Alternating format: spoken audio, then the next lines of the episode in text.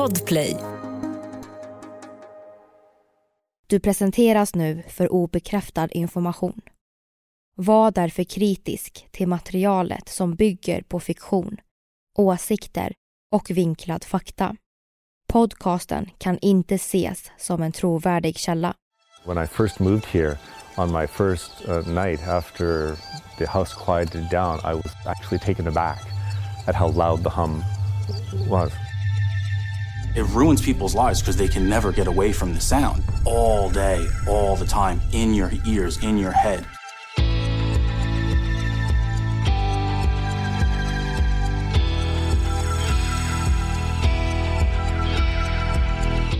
Det här är podden för dig som är intresserad av en annan version av verkligheten. En version som tar upp alternativa teorier, mystiska sammanträffanden och diskussioner om vad som kan vara sant. Mitt namn är Vivi. Och mitt namn är Aida. Och det här är konspirationsteorier.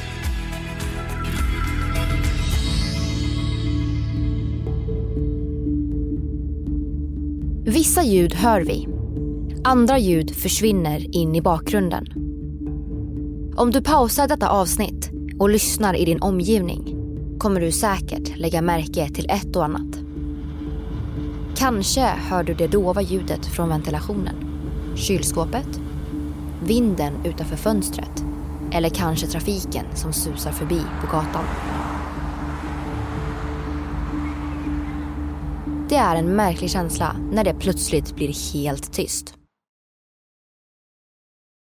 Det är kanske först då som vi inser att bakgrundsbrus är en stor del av vår vardag och följer med oss överallt. Lågfrekventa ljud brukar oftast inte störa oss speciellt mycket. Vi vänjer oss vid bruset eller lär oss att utesluta det. Men för vissa blir det aldrig tyst.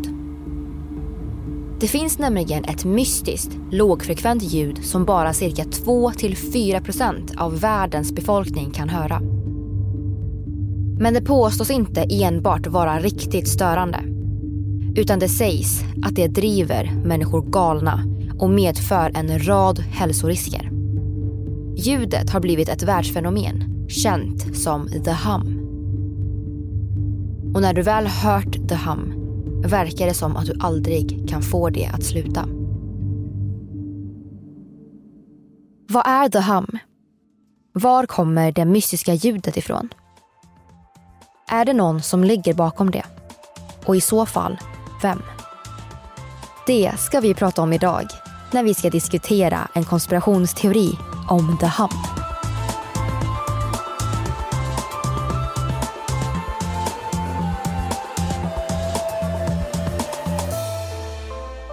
Här är podden för dig som är intresserad av en annan version av verkligheten.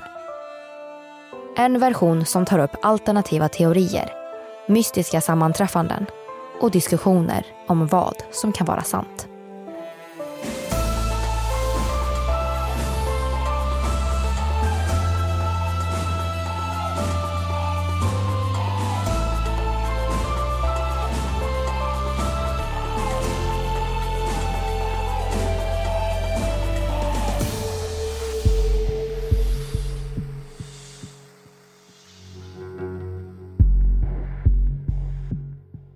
Det mystiska, lågfrekventa ljudet som vi ska prata om idag kan spåras tillbaka till mitten av 1900-talet. Det var kring den här tiden som ungefär 2000 människor som bodde runt London och Southampton i Storbritannien började höra något märkligt. Ett dovt surrande, dunkande eller mullrande ljud som aldrig riktigt försvann. Men det var så pass få personer som kunde höra ljudet så det var inte direkt någon som trodde på dem. Nästa gång ett lågfrekvent mullrande började höras i Storbritannien var i slutet av 60-talet i stan Bristol. Då ungefär 800 personer klagade på ett märkligt ljud. Återigen var det ju bara ett fåtal personer som kunde höra det. Så efter en relativt liten ansträngning att försöka hitta ljudkällan så lyckades ingen hitta vad det skulle kunna vara. Det kanske berodde på de stora industrifläktarna från lagret i den närliggande stan, Avonmouth. Vi hoppar fram några år, till slutet av 70-talet då nyheter om The Hum började spridas genom hela Storbritannien. Den första artikeln om det mystiska lågfrekventa ljudet publicerades år 1977 av The Sunday Mirror och handlade om en person vars kollegor inte hörde ljudet och inte heller trodde henne. Efter artikeln inkom 768 brev från läsare med liknande historier. Tidningen The New Scientist snappade också upp historien och publicerade en artikel året därpå. Även denna gång strömmade det in brev på redaktionen. I breven beskrev läsare från olika platser runt om landet hur de upplevde ljudet. Och de flesta beskrev det som ett lågt, ihållande mullrande. Likt ljudet av en tung lastbil som kör förbi utanför ditt hem. Eller som en dieselmotor på tomgång. Eller kanske som om det fanns en stor industri i närheten. Men ingen visste var ljudet kom ifrån. De flesta rapporter gällande The Hum som inkom genom åren har varit centrerade till Storbritannien. Men 1992 dök ljudet upp i Taos i New Mexico och 1999 dök det upp i Kokomo, Indiana i USA. Och efter det har ljudet dykt upp på vissa platser i olika delar av världen. Australien, Nya Zeeland, Kanada, Japan, Tyskland. Ja, faktiskt till och med i Sverige. Given that people arrive at this um, independently, and now looking at the hum map and looking at the distribution of, of um, the geographic distribution and the distribution in age and gender, what these people are reporting is, um, is something that is uh, certainly uh, real for them. Det som var och fortfarande är förbryllande med The Hum är att ljudet dykt upp på olika platser. Men verkar inte drabba alla människor. The sound that we're hearing started off as a, a very faint, uh, low frequency diesel engine sound. It was occurring in the bedroom at night. Probably uh, four or five nights of, of, of a constant issue going on. You start saying, gee, you know, I wonder what that is. You know, I mentioned to my wife, I said, I'm hearing this thing at night, and she said, Well, I don't hear it. Men fanns ljudet ens på riktigt? Eller handlade det om någon slags masshysteri? Galenskap? Eller kollektiva vanföreställningar? Bland det första som övervägdes var om The Hum egentligen handlade om tinnitus. Det allra vanligaste är att tinnitus upplevs som ett högfrekvent ljud. Ett besvärande pipande eller susande ljud i öronen som inte alla hör. Men tinnitus har kunnat uteslutas. Vid undersökningar har de drabbade visat sig ha bra hörsel. Och en gemensam faktor är att ljudet hörs när de befinner sig inomhus. Vilket inte riktigt stämmer överens med tinnitus. Så en förklaring som de flesta forskare idag verkar hålla med om är att de som drabbats har överkänslig hörsel. Ett av de stora problemen för de drabbade är alltså att ljudet inte går att stänga ute. The Hum har hållit människor runt om världen vakna om nätterna eftersom varken öronproppar eller sömnmedicin verkar fungera. När medborgare i stan Windsor i Kanada drabbades av det lågfrekventa ljudet år 2011 så vägrade många av barnen i stan att gå ut och leka. Men det handlar inte bara om att ljudet är lite störande. Utan det sägs faktiskt att två personer har tagit sitt liv för att de inte orkade stå ut mer. Vissa som hör The Hum verkar ha drabbats av en drös farliga effekter. Och ni kommer snart få höra mer om hälsoriskerna.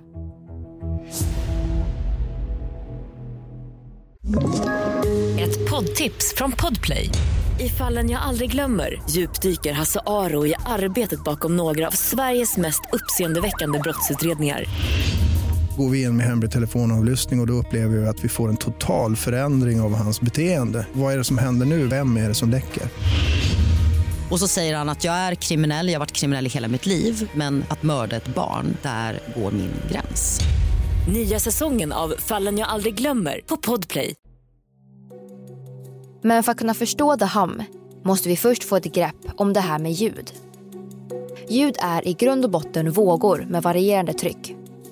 Här på jorden färdas ljudet i en rasande hastighet på cirka 340 meter per sekund i luften.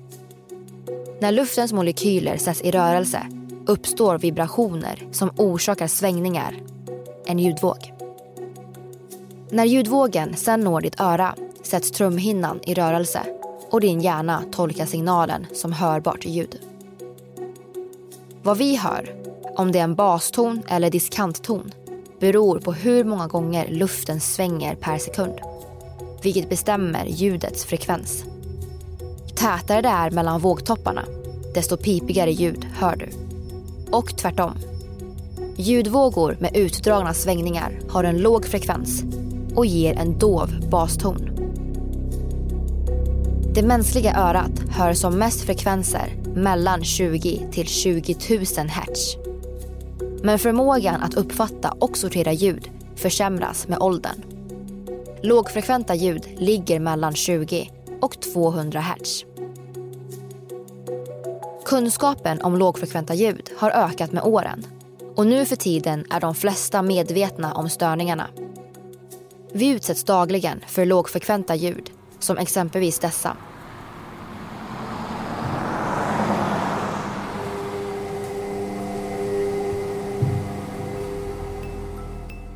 Även fast dessa ljud inte direkt är skadliga för hörseln så kan exponering orsaka bland annat trötthet, sömnsvårigheter, huvudvärk, illamående och tryckkänsla över trumhinnan. Lågfrekventa ljud har en lång våglängd och sprids genom tak, väggar och golv. Vid normalt lufttryck och temperatur har ett ljud av frekvensen 20 Hz en våglängd på 17 meter. Så även om du befinner dig på ett långt avstånd från ljudkällan så kan ljudet vara väldigt svårt att dämpa. När frekvensen för ett ljud ligger under 20 Hz så är det ett infraljud. Våglängden hos infraljud är mycket lång, från 17 meter och uppåt. Det gör att infraljud färdas längre sträckor än annat ljud, vilket gör det ännu svårare att dämpa spridningen. Till exempel kan infraljudet från ett flygplan i Mellaneuropa mätas i Sverige. Infraljud uppstår av naturliga källor som kraftiga vindar, vatten, åskväder eller jordbävningar. Men även av industrimaskiner, fordon, dieselmotorer, järnvägar, kraftverk, värmepumpar, ventilationssystem, flygplan och hushållsapparater. Infraljud ska egentligen inte kunna uppfattas av den mänskliga hörseln såvida det inte är en mycket hög ljudtrycksnivå.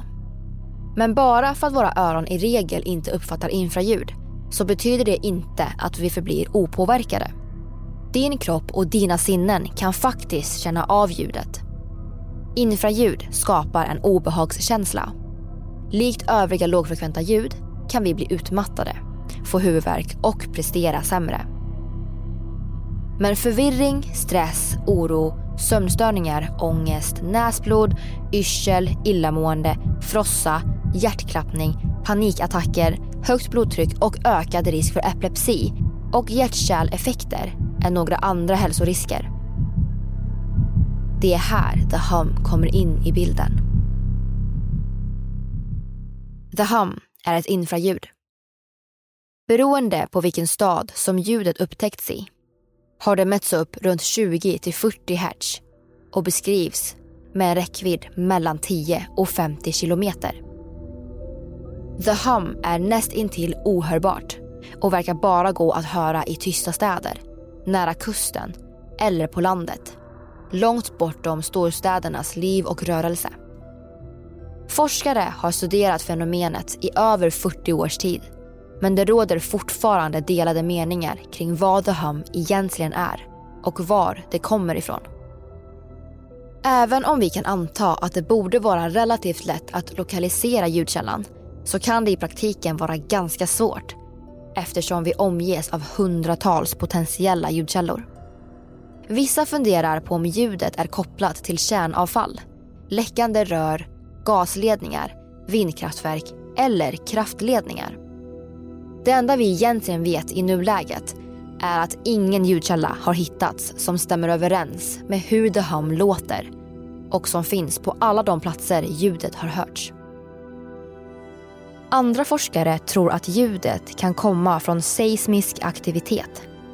En hypotes är att ljudet kommer från tryck från långa havsvågor mot havsbotten. Eller vibrationer djupt inuti jorden. Dessa rörelser får jorden att vibrera och på så sätt ge ifrån sig ett hummande.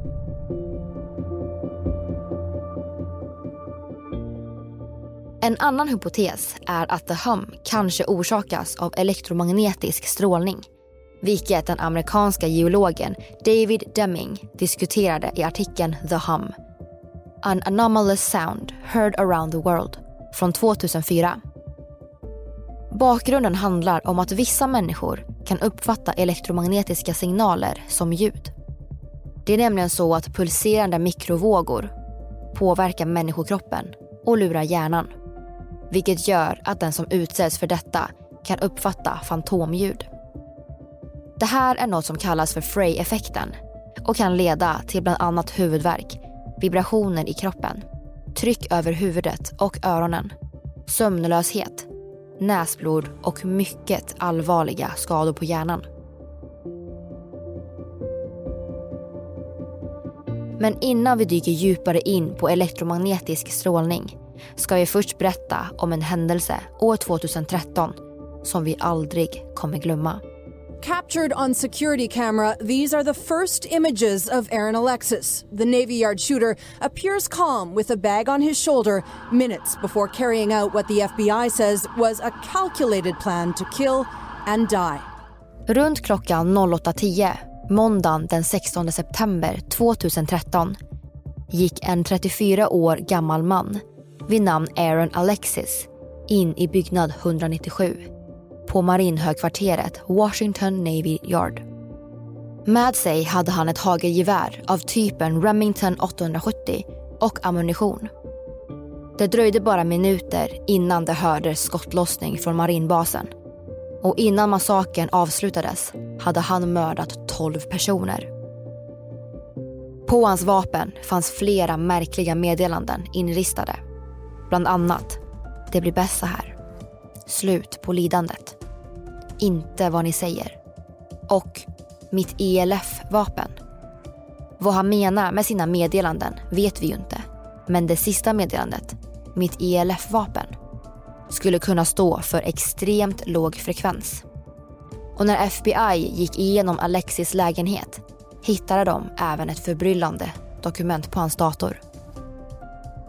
Jag har utsatts för attacker med ultralåga frekvenser de senaste tre månaderna.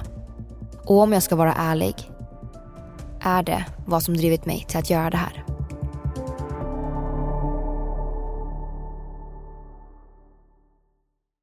Låt oss titta närmare på elektromagnetisk strålning. När vi pratar så uppstår ljudvågor. Men när vi kommunicerar över ett längre avstånd, exempelvis via en telefon, så använder vi en elektromagnetisk strålning. Elektromagnetisk strålning finns i många olika skepnader. Och i dagens avsnitt är det främst radiovågor och mikrovågor som är intressanta. Radiovågor används framförallt för att skicka signaler av bilder, ljud och text. Vilket tas emot av en radiomottagare med hjälp av antenner. Det är det här som i enkla drag gör det möjligt för oss att titta på TV, spela musik på radion och ringa telefonsamtal. Världens militärmakter använder också radiovågor för att kommunicera och navigera ubåtar. De använder radiovågor av mycket låg frekvens, som går under beteckningen VLF, Very Low Frequency.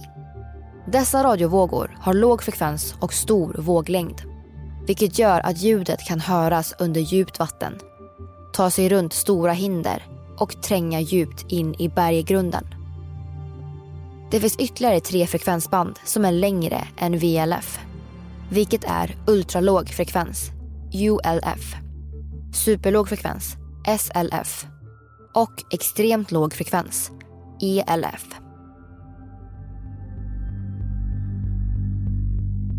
Idag finns det internationella överenskommelser om att inte använda elektromagnetiska vapen mot människor. Och om det handlar om ett ljudvapen så hade det i så fall krävt stora antenner med enorm effekt. En annan möjlig förklaring skulle kunna vara att det handlar om övervakningsutrustning. Så var Aaron Alexis påverkad eller styrd av elektromagnetiska vågor av extremt låg frekvens? Var det det han menade med det inristade meddelandet mitt i LF-vapen? Och meddelandet på datorn om attacker med ultralåga frekvenser. Om han faktiskt var utsatt och påverkad kan vi inte veta. Men oavsett vad så finns det vissa konspirationsteoretiker som tror att The Hum kan röra sig om ett slags ljudvapen, ett test eller liknande. Och då kommer vi in på den första teorin. Att ljudet kan kopplas till något hemligt militärt projekt eller testanläggning. Och en hemlig forskningsanläggning i Alaska som väckt mångas uppmärksamhet är HARP. Som står för High Frequency Active Auroral Research Program. Det amerikanska forskningsprogrammet HARP skapades under 90-talet som en följd av den militära kommunikationsforskningen under kalla kriget. Bakom står det amerikanska flygvapnet, marinen samt forskningsorganet DARPA. Defense Advanced Research Projects Agency.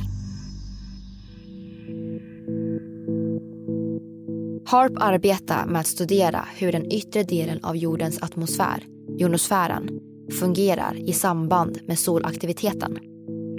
Jonosfären är intressant vid överföring av radiosignaler och forskningen går i enkla drag ut på att studera jonosfärens tendens att reflektera radiovågor inom olika frekvensband tillbaka till markytan. Eller ja, den officiella förklaringen. Frågar vi konspirationsteoretiker kommer vi förmodligen få ett annat svar kring vad de faktiskt pysslar med. Under många år har HARP kritiserats och anklagats för att vara ett effektivt vapen som påverkar vädret och ligger bakom tsunamis, orkaner och jordbävningar. Eller att HARP egentligen är en forskningsanläggning där de testar nya supervapen. Osynliga för blotta ögat för att kunna utöva tankekontroll. Eller ännu värre. Även om vi i dagsläget saknar bevis för att HARP skulle användas som ett militärt vapen så är det många foliehattar som skeptiker som ändå ifrågasätter programmet och dess påverkan på såväl människor som klimatet.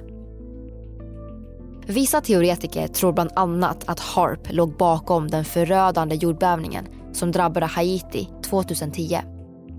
Eller det omfattande strömavbrottet som drabbade Kanada och stora delar av östra USA 2003. Och anläggningen har även anklagats för att ligga bakom The Hum.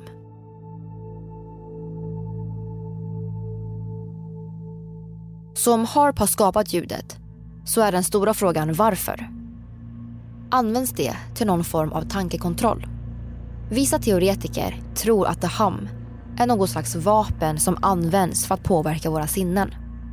Att någon använder avancerad satellitteknik för att tortera och kontrollera oss genom att sända ut och överföra ljud som skapar specifika känslor och påverkar vår energi. Så är ljudet skapat för att göra oss galna. Och finns det någon baktanke med att bara vissa människor kan höra ljudet medan andra inte kan?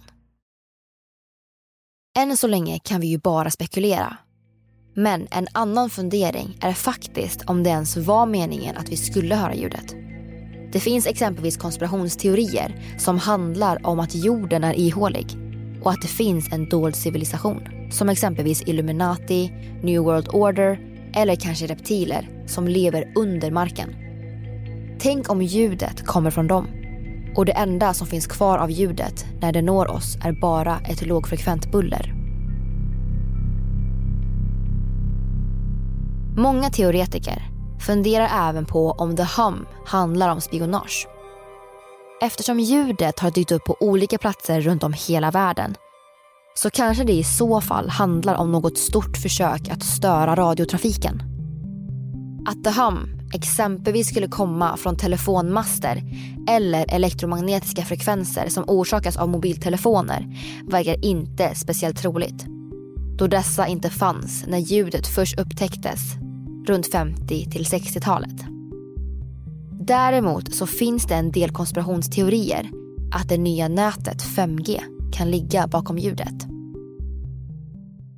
Andra konspirationsteoretiker funderar på om The Hum inte alls är skapat av människan utan kanske av utomjordiska varelser.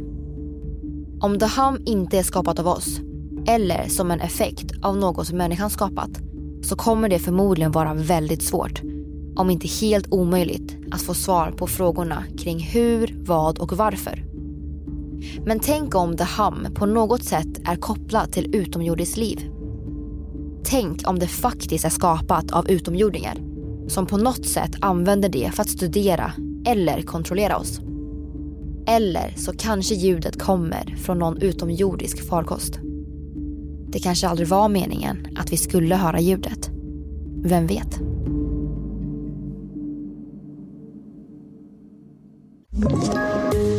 Poddtips från Podplay. I podden Något Kaiko garanterar östgötarna Brutti och jag, Davva, dig en stor dos skratt.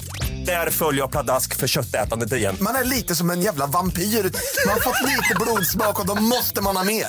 Udda spaningar, fängslande anekdoter och en och annan arg rant. Jag måste ha mitt kaffe på morgonen för annars är jag ingen trevlig människa. Då är du ingen trevlig människa, punkt. Något Kaiko, hör du på Podplay. Därför är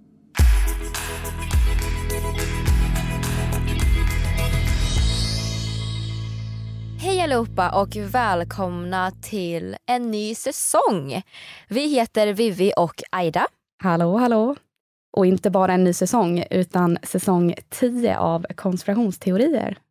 Mm, det är helt sinnessjukt, så tack vare er så har vi kunnat köra det här i 10 säsonger nu. Och det är så kul att ni skickar in ja, men helt enkelt tips på vad ni skulle vilja höra, vad ni vill att vi ska läsa, oss, läsa in oss på. Eller vad säger man? Alltså, Ja, men också era olika teorier och era tankar kring avsnitten och reflektioner kring vad som kan ha hänt och inte. Det är jätte, jätteroligt.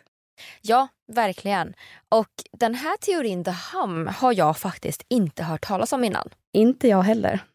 Den här konspirationsteorin är ju lite obehaglig för det är liksom en konspirationsteori om ett ljud. Mm, precis. Och det är ju inte om någon eh, händelse som har varit, utan det är någonting som pågår just nu, liksom hela tiden. Det är väl det som, tycker, som jag tycker är ganska läskigt med det. Mm, och det här med att om du har hört ljudet en gång så kan du inte sluta höra det. Nej. Och du blir i princip fast med det och det känns jätte, jätte obehagligt. Ja. Eh, Hör du ljudet? Nej. Ja, nej, samma här och ja, som tur är. Jag vill verkligen inte utmana ödet heller, utan jag tackar så mycket för det. Jag hoppas att min dåliga hörsel förblir som den är. Ja. Och det är ju så att The Hum karaktäriseras av lite olika saker. Och man säger ju att det här ljudet låter som ett ihållande dunkande eller mullrande. Och tänk då att det liksom fortsätter och det slutar aldrig. Det är klart som tusan man får ont i huvudet om du hör ett dunkande eller mullrande hela tiden. Mm, ja, man vet ju själv hur det är när man har lyssnat på hög musik och, och stänger av det eller man ska gå och lägga sig eller så. Och det bara piper i öronen. Och bara det är ju jobbigt den kvällen då. Och tänka att liksom höra ett eh, dunkande, mullrande ljud hela tiden. Ja, nej, jag kan inte ens föreställa mig hur det måste kännas. Sen så verkar det ju som att det här ljudet är näst intill ohörbart så att det är inte så många som hör det här ljudet. Och, och att det låter väldigt, väldigt lågt. Exakt. Och det här ljudet hörs som starkast i små städer. Så helst i tysta ställen. Så det kan vara städer som ligger nära kusten eller på landet. Och man säger även att det här ljudet hörs mest inomhus. För att alltså, det är inte så konstigt för jag tänker att när man är utomhus så finns det ju massa bakgrundsljud. Det finns, du hör vind hela tiden, du hör alltså trafik, du hör fågelkvitter. Så att om det här ljudet är nästan till ohörbart så är det inte så trovärdigt att man kan höra det utomhus. Sen så sägs det även att det här ljudet hörs som mest på natten, vilket inte heller är så konstigt för att ja, folk är mindre aktiva. Ja, exakt. Man ska gå och lägga sig och det är tyst, man försöker somna och det är väl då man börjar lägga märke till alla de här ljuden som stör en. Mm, precis. Man har ju legat uppe alltså, under nätterna och bara hört sina tankar och inte fått sina tankar att sluta. Ibland ligger man bara och övertänker och övertänker och övertänker. Det är ju bara jobbigt i sig. Tänk dig då att ligga där och försöka slappna av men det enda du hör är ett mullrande eller dunkande. Ja, nej, fy. Alltså, ja. Gud, jag hade nog blivit väldigt rädd. Mm, nej, jag fattar det. Sen så har ju också de flesta som har klagat på det här ljudet de har faktiskt visat sig vara runt 55 till 70 år. Och ja, man har väl även kommit fram till att de här personerna har väldigt bra hörsel och inte tinnitus. Och som vi nämnde i avsnittet så är det ju nämligen så att det är ju bara 2-4% av världens befolkning som kan höra det här ljudet. Och det finns en reflektion om just Daham och det är ju då att man har funderat på det här med 2-4% För att som sagt 2-4% av befolkningen hör det här ljudet och det sägs att de har då väldigt bra hörsel. Men det är väldigt konstigt för vi kan inte anta att resterande 96 98 procenten har dålig hörsel. Så det har ju då lett till att man då istället tänker att de här personerna då som kan höra ljudet har överkänslig hörsel och att resterande då har normal hörsel eller ja, bra hörsel. Så någonting man har kommit fram till är ju då att antingen så finns inte det här ljudet eller så är det så att det är bara de som har överkänslig hörsel som kan höra det. Ja, oh, ja men jo, det känns ganska rimligt. Tycker jag. Ja, ja men det tycker jag också. Mm. Men oavsett vad, alltså oavsett om ljudet finns eller inte, så finns det ju ändå olika platser runt om världen där fler människor har skickat in att de ändå hör eh, något mystiskt därifrån.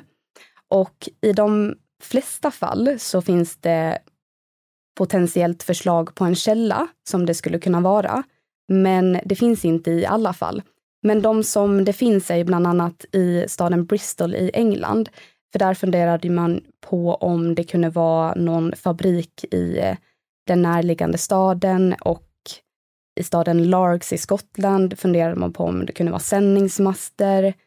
Ett annat exempel är i staden Windsor i Kanada. Där funderade man också på om det kunde vara ett industriområde. Men i staden Taos i New Mexico, där vet man inte. Där har man ingen förslag på källa alls. Så, och det är ändå många människor därifrån som har skickat in att de hör någonting. Så ja, frågan, alltså den här frågan, finns det eller finns det inte? Det måste ju ändå finnas någonting, tänker jag. Ja, alltså det känns som att det borde göra det i och med att jag kan ju inte jag som inte hör det ljudet kan ju inte säga att, att en person som hör det ljudet ljuger. Nej, nej exakt. För att de har ju rätt till sina upplevelser och upplever de att de hör någonting och det är flera som upplever det, även om det inte är många men det finns fler. Ja, då är det ju kanske någonting där som är ohörbart för vissa bara. Men där kommer vi faktiskt in lite på eh, spridningen av The Hum. För att det har pratats om ifall det här är någon form av masshysteri och men vi har ju inte hört talas om The Hum, men The Hum har spridits väldigt eh, mycket genom media förr i tiden, när det liksom uppdragades och att man kanske då började höra någonting för att det skrevs om att andra hörde någonting och att man då kanske inte liksom medvetet ville höra det, men att det blev sån hysteri kring det så att till slut hörde alla det. Mm, så kan det ju vara. Men det här djuret har ju faktiskt hittats i Sverige. Ja, eh, jag läste en artikel av Dagens Nyheter som heter Jorden sjunger. Och i den så skrev de om en person som bor i Linsdal utanför Kalmar. Och för er som inte vet det så bor jag i Kalmar. Så att det här blev ju, tyckte jag, mycket läskigare och mycket närmare än vad jag trodde att det skulle vara. Eh, liksom att det finns ett mystiskt ljud i min stad här. Kan faktiskt läsa lite från den här artikeln för det är eh, eh superintressant. Till slut så byggde den här personen som kunde höra The Hum i Kalmar då, ett mätinstrument som kunde registrera brummandet som visade sig ligga kring 76 hertz. Med hjälp av den och med bara hörseln upptäckte han att brummandet fanns i princip överallt. Via internet fick paret några år senare kontakt med andra som drabbats. I Taos i Texas hade flera invånare klagat hos de lokala hälsovårdsmyndigheterna över vad de kom att kalla för The Taos Hum. Väldigt spännande och det här var alltså artikeln Jorden sjunger om ni vill läsa mer om det. Mm, men kan vi prata om det faktum att det är någon i Kalmar som har hört det? Det är jättenära dig, du bor ju där. Ja, jag vet. Det, det känns rimligt för att alltså, det finns vindkraftverk, det finns en flygplats som ligger liksom nära. Jag kan tänka att det, alltså, det låter mycket från de platserna ju. Men alltså om det finns ett annat mystiskt ljud här. Men jag hör det inte, så att jag, jag är jätteglad för det. Ja, det ska det verkligen vara. För att när man väl hör det här ljudet så kan man ju inte sluta höra det. Vad vi vet i alla fall. Men det finns faktiskt kanske ett sätt som verkar göra det bättre för vissa. Och det är faktiskt KBT. Och KBT står ju då för kognitiv beteendeterapi och det verkar helt enkelt som att den här typen av, vad säger man, hjälp har funkat. Mm. Jo men ja, det kan jag typ tänka mig för att man kanske kan försöka få en bättre känsla eh, kring ljudet och hur man ja, slappnar av och så kring att höra det. Men ja, väldigt, eh, väldigt skönt att man inte hör det. Om det finns någon lyssnare där ute som hör The Hum så finns det faktiskt eh, någonting som verkar kallas för The Hum Map som är någon slags karta då över ja, men de som har hört det och hur de hör det. Och sen så kan man se då olika platser i världen där eh, det finns eh, och där det har inkommit då rapporter. Och det ligger ju väldigt mycket kring kusten. Det gör det ju. Ja, vad skönt att jag inte bor i kusten. Hehe. Men jag bor ju på landet. Eller ja, jag kallar det för landet i alla fall. Eller jag, jag, i och för sig inte nu, jag bor faktiskt i London nu så att eh, nu är jag i en stor stad så jag hör inte det här ljudet. Nej, precis. Du är ju hela tiden omgiven av ljud så att det blir ju aldrig riktigt tyst på samma sätt. Mm. Mm. Men du läste ju någonstans att det här ljudet har eh, hittats i Kina. Ja, eller jag vet inte om det är the hum eller något annat ljud, men det är något mystiskt ljud som har upptäckts. Och det var då en personal som jobbade på eh, USAs utrikesdepartement där, som drabbades av en hjärnskada. Jag tycker att det är ganska intressant att tänka för att när vi har läst oss in på det här ämnet så har vi ju sett att det är, man använder inte ljudvapen eh, mot varandra. Man har ju funderat på om the hum skulle kunna vara ett ljudvapen. Och jag tänker liksom att tänk om det här är the hum. Tänk om det är någon som har använt något form av ljudvapen och då gör det någon form av agenda här. Jag vet inte riktigt vad man vill mot USAs utrikesdepartement kanske, men alltså det måste ju ändå finnas kanske något eh, sånt här mystiskt som har hänt mot någon organisation eller någonting. Och tänk om det är faktiskt ett ljudvapen. Alltså tänk om det Hum är ett ljudvapen som drabbar alla de här personerna runt om i hela världen och så här, äh, vi vet inte riktigt vad det är det här vapnet gör, men det kanske gör någonting. Antingen kanske det är hälsorisker eller så kanske det är någon hjärntvätt eller ja. Det är ju det som är frågan. Vi vet ju inte vad kan det vara. Kan det vara ett vapen eller är det bara ett ljud som alltid har funnits som bara de med överkänslig hörsel kan höra. Vad tror ni? Det får ni jättegärna skriva till oss på konspirationsteorier på Instagram eller Facebook. Ja, ni vet vart ni får tag på oss, för vi har sagt det flera gånger. Men vi har ju då en Facebook och Instagram. Konspirationsteorier. Jajamän, och eftersnack kan ni gå med i där också, gruppen på Facebook. Ja, och ifall ni vet någon eller känner någon som har hört eller någon i släkten som kanske ja, jag vet inte. Men har ni historier så får ni jättegärna berätta dem. Ja, och om ni hör The Hum så måste ni faktiskt skriva in för att det hade varit otroligt spännande att få höra från någon som har hört det här. Det är ju inte så många procent, men någon kanske.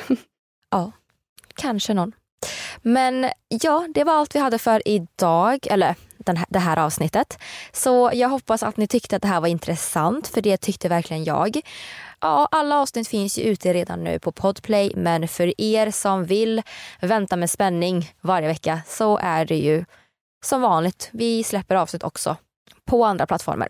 Japp. Ja, så för er som ja, klarar av att vänta en vecka mellan varje avsnitt så får vi väl säga vi hörs nästa vecka. Precis, det gör vi. Hej då! Ha det bra, hej hej!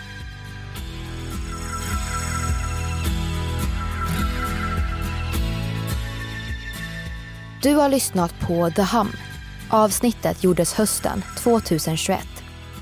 Vi som har gjort programmet heter Vivian Lee och Aida Engvall tillsammans med redigerare Jenny Olli.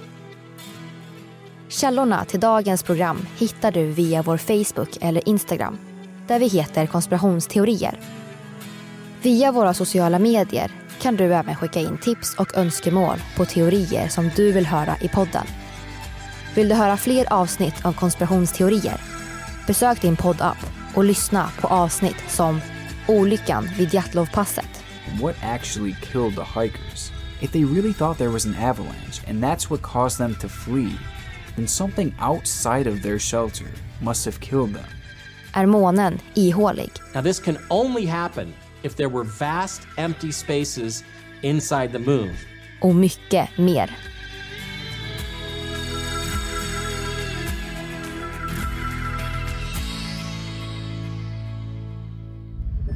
Podplay, en del av